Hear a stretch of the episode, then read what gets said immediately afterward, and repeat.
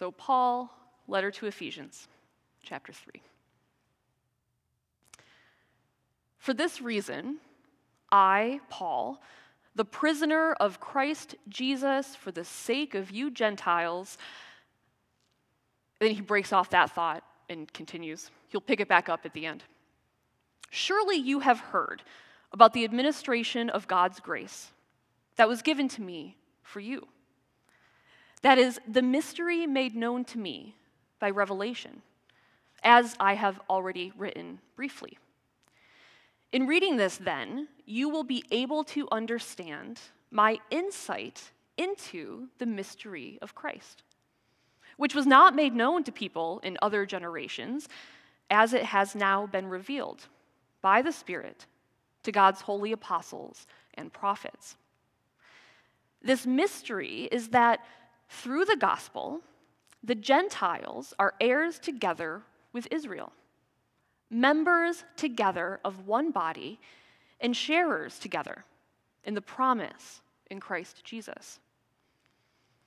I became a servant of this gospel by the gift of God's grace, given me through the working of his power. And although I am less than the least of all the Lord's people, this grace was given to me to preach to the Gentiles the boundless riches of Christ, and to make plain to everyone the administration of this mystery, which for ages past was kept hidden in God, who created all things. And God's intent was that now, through the church, the manifold wisdom of God should be made known to the rulers and authorities in the heavenly realms, according to his eternal purpose that he accomplished in Christ Jesus our Lord. In him and through faith in him, we may approach God with freedom and confidence. I ask you, therefore, returning to his original thought, not to be discouraged because of my sufferings for you, which are for your glory. This is the word of the Lord. Thanks be to God.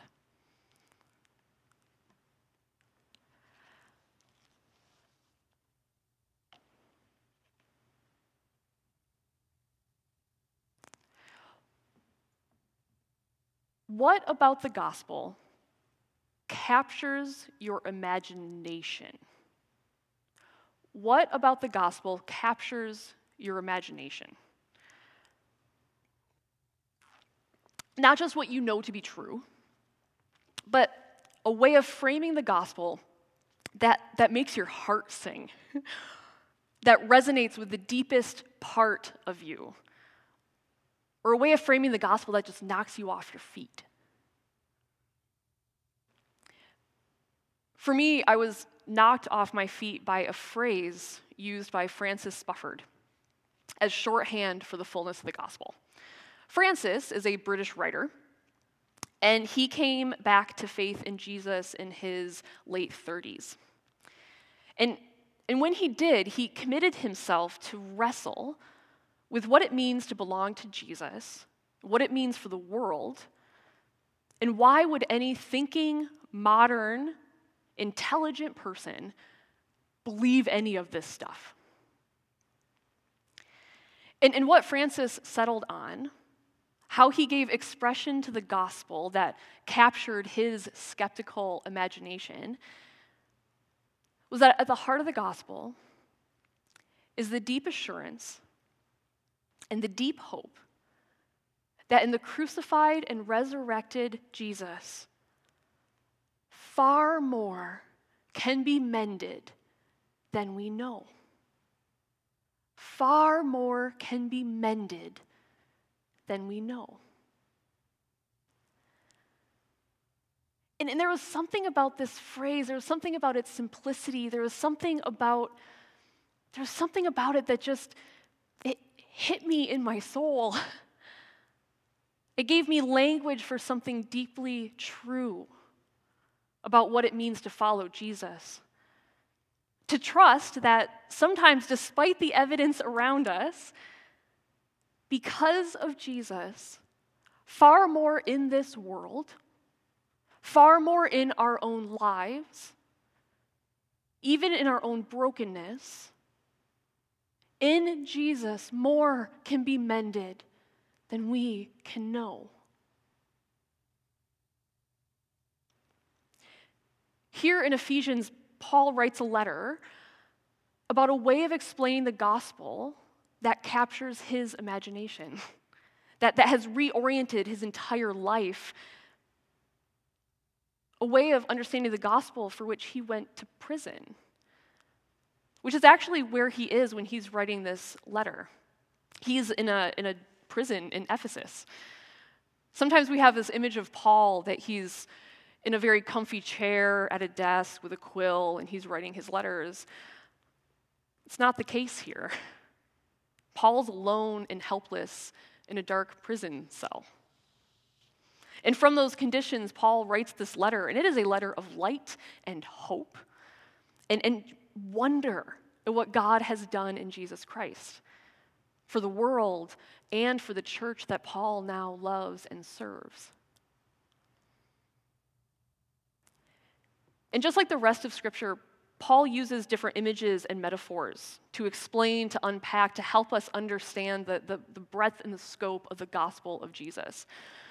At the beginning of his letter, uh, we didn't read it this morning, but in, in chapter one, when he's kind of laying out his basic themes, when he's kind of laying out the scope of where he will go in this letter he's writing, he uses a whole bunch, one right after the other. And in the first chapter in this letter, the gospel, he, he describes the gospel as adoption. He describes, he describes the gospel as forgiveness of sins, the gospel as predestined salvation. And then he ends in verses 9 and 10. He ends on the one image, the metaphor, the way of describing the gospel that, that he dives into in this letter.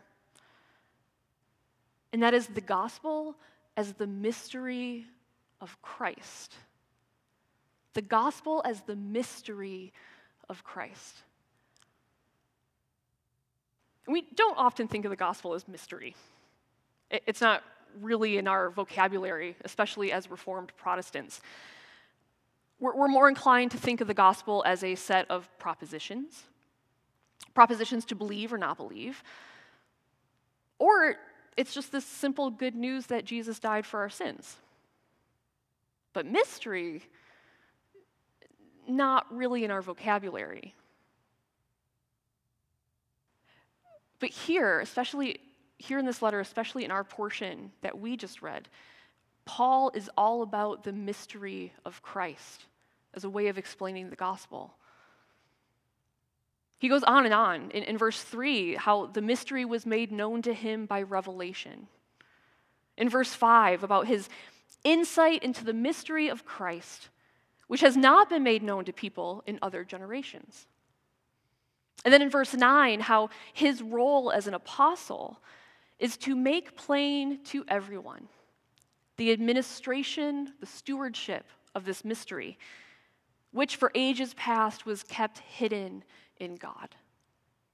Mystery and mystery and mystery. And here, he lets us know that for Paul, this mystery is made known in the unlooked for, in the unhoped for inclusion of the Gentiles, of us, along with Israel in the family of God, into the full sharing of all of God's covenant promises. That in Jesus, God brings the unity of those who belonged and those who did not and brings them together. Those who knew God intimately for centuries, and those who were far off and had never heard the name of the God of Israel. That in the mystery of Jesus, God draws them together before Him, bringing unity where once there was only division. In this act of God, of taking what is divided and bringing it together in Jesus, this, according to Paul here, isn't just about Jew and Gentile, but it's about the whole world. This is what God is doing in and through the mystery of Jesus Christ for all created things in heaven and on earth, which is what he lays out in chapter 1 as a theme sentence, a, a focus for his letter. In chapter 1, verses 9 and 10, this is how Paul ends With all wisdom and understanding, God made known to us the mystery of his will according to his good pleasure which he purposed in Christ, to be put into effect when the times reach their fulfillment, to bring unity to all things in heaven and on earth under Christ.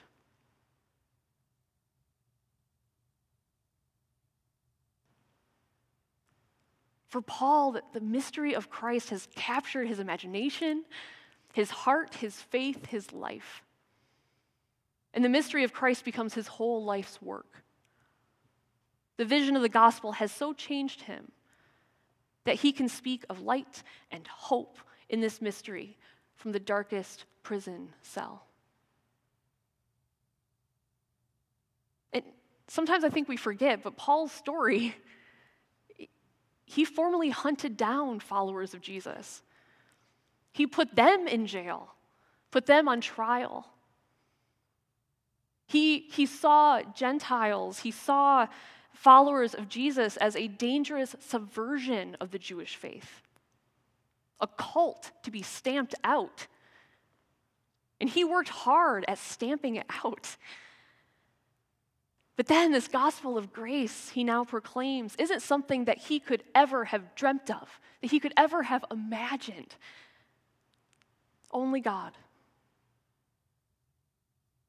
That in Jesus, God is bringing unity where there is division in all things, in heaven and on earth. Even to the biggest division that Paul knew, that he had a hand in deepening that between Jew and Gentile.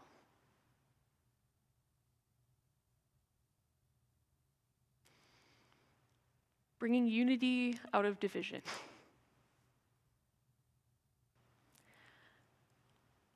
how incredibly hard it can be on some days to have the imagination, the faith to see the world this way, to see the world through the mystery of Christ, through the gospel of Jesus. How hard it can be to imagine, to believe, that our deepest divisions can be bridged, that the broken things in our lives can be mended, and that God could ever possibly bring all things together in Jesus. Some days I simply don't have I don't have enough imagination for it. And especially in a week like this one, the violent images we've seen this week coming out of Washington, D.C., the result of vicious rhetoric, of lies that have corroded the imaginations and the hearts of so many, that have warped reality enough that some took up arms and stormed a building of their government. As an American, I am rocked by this. But I'm unfortunately not surprised, given the deep dysfunction of my country of birth. I'm not surprised. But as a Christian, I have been deeply troubled by the images of crosses being carried alongside assault rifles. The images that we've seen coming out of DC where Jesus saves banners are carried alongside banners showing the President of the United States dressed like Rambo.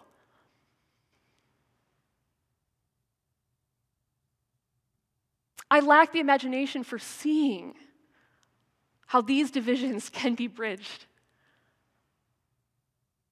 Because it seems sometimes that there are lies that are too big to undo, violence too ingrained to overcome. The brokenness of it all just sometimes seems just too far to be mended.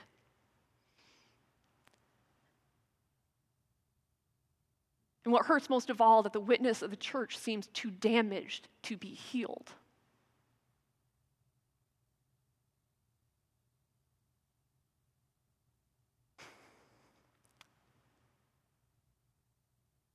A week ago,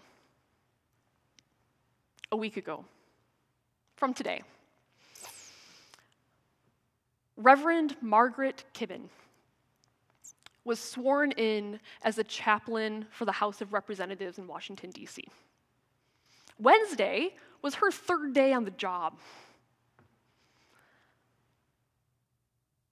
And she opened the House session that morning with prayer, kind of her liturgical duty in her chaplain role. And she found her seat, knowing it would be a long day, knowing there were crowds outside, but having no clue as to what would unfold. As chaos reached the House chambers, as evacuation began, Margaret found herself with a group of lawmakers, Republicans and Democrats, sequestered away in some room of the Capitol building, putting up furniture against the door in case someone tried to get in. And they were unsure of what would happen next. They were unsure if they would be found and by who, and what the consequences would be. And in that tension, in that fear, in that moment, someone turns to her and says, Can you pray?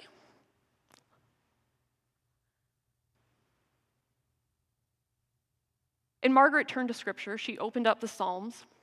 She turned to Psalm 46, and she read about God as our refuge and shelter. She read that we will not fear though the earth should change, though the mountains shake in the heart of the sea. And then she prayed. She prayed for those sheltered in place, both in that room but also scattered across the Capitol building.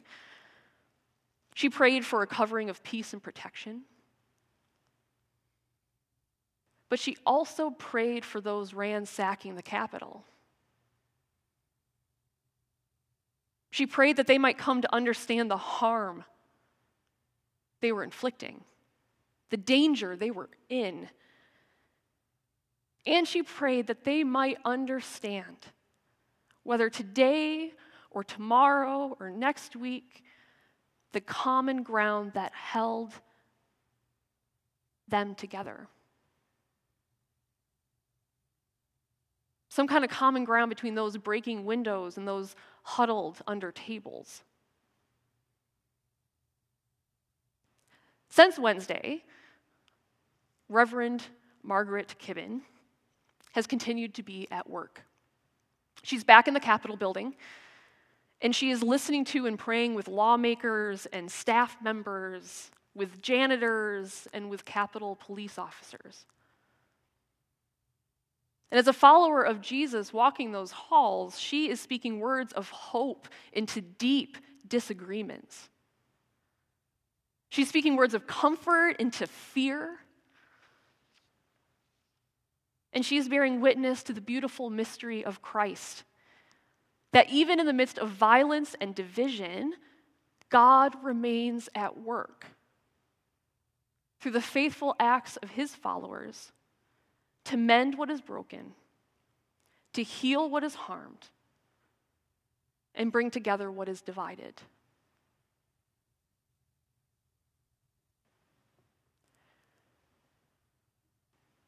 She was interviewed about her experience. And as she reflected on what happened on Wednesday, of the fallout and, and the work that is ahead of her, and the role of the church, she said, our daily lives are not separate from God's involvement in them. God is very much present and very much has come alongside each and every one of us as we labor in the vineyard. And if that labor is tedious, God understands the tedium. If the labor is under siege, God understands the crisis and walks beside us in the still waters, as well as in the shadows of danger. Because faith matters. It mattered on Wednesday, it matters today, and it will matter tomorrow.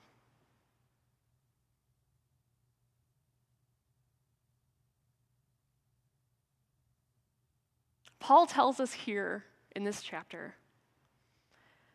that it is God's intent that the church reveals the manifold wisdom of God.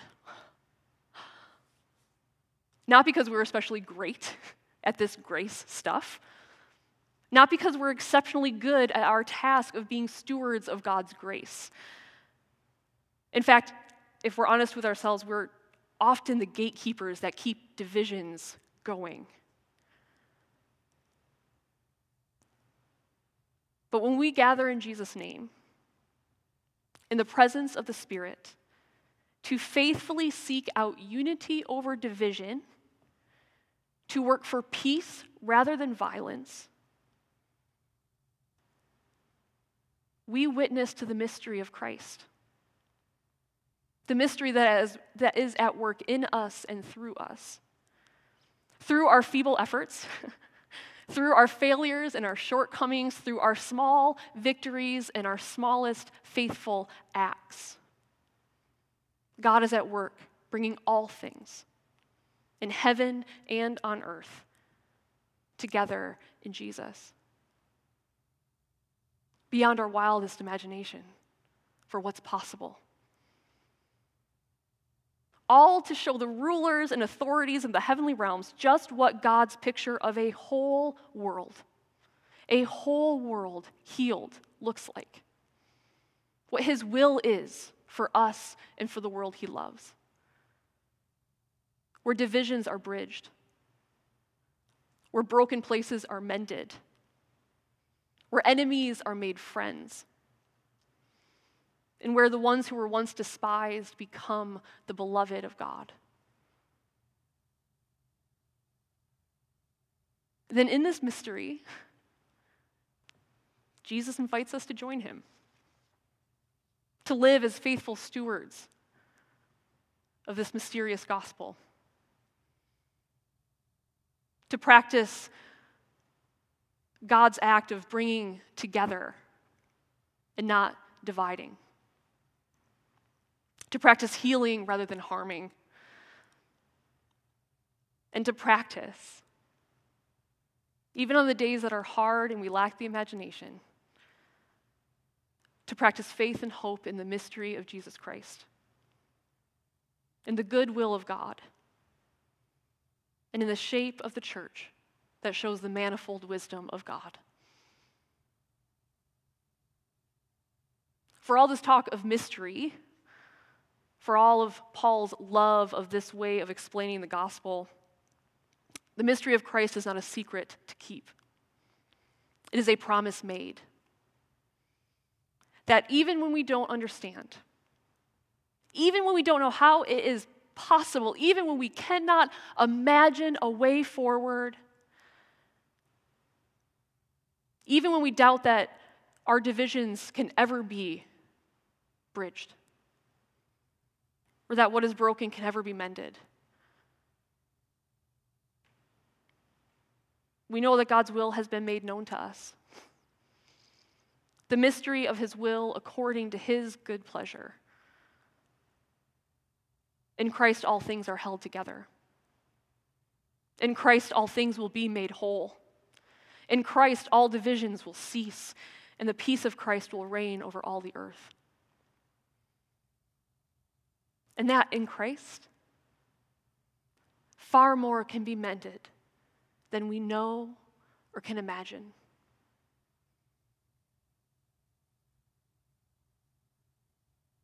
So may we as followers of Jesus, have the imagination to grasp the beauty and the power of the good gospel of Jesus Christ in our lives and for the world.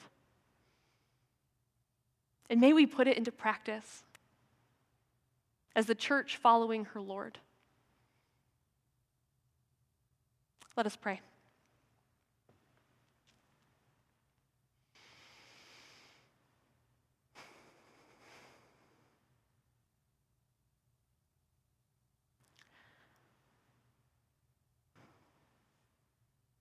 Our God of mystery and hope.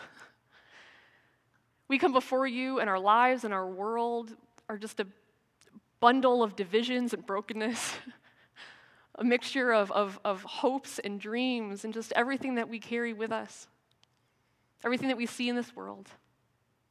Help us to see the world through the light of your Son. That we can imagine a way forward. That we can see where you are at work and not just the darkest images that capture our attention, but that we are drawn to your light, to the places in this world and in our lives where you are at work, shining your light, bringing peace, and mending what is broken. Help us to be faithful partners in this work. Encourage us when we need it. Expand our imagination when we need it also that we can be the church that reveals your wisdom to the world. In Jesus' name, amen.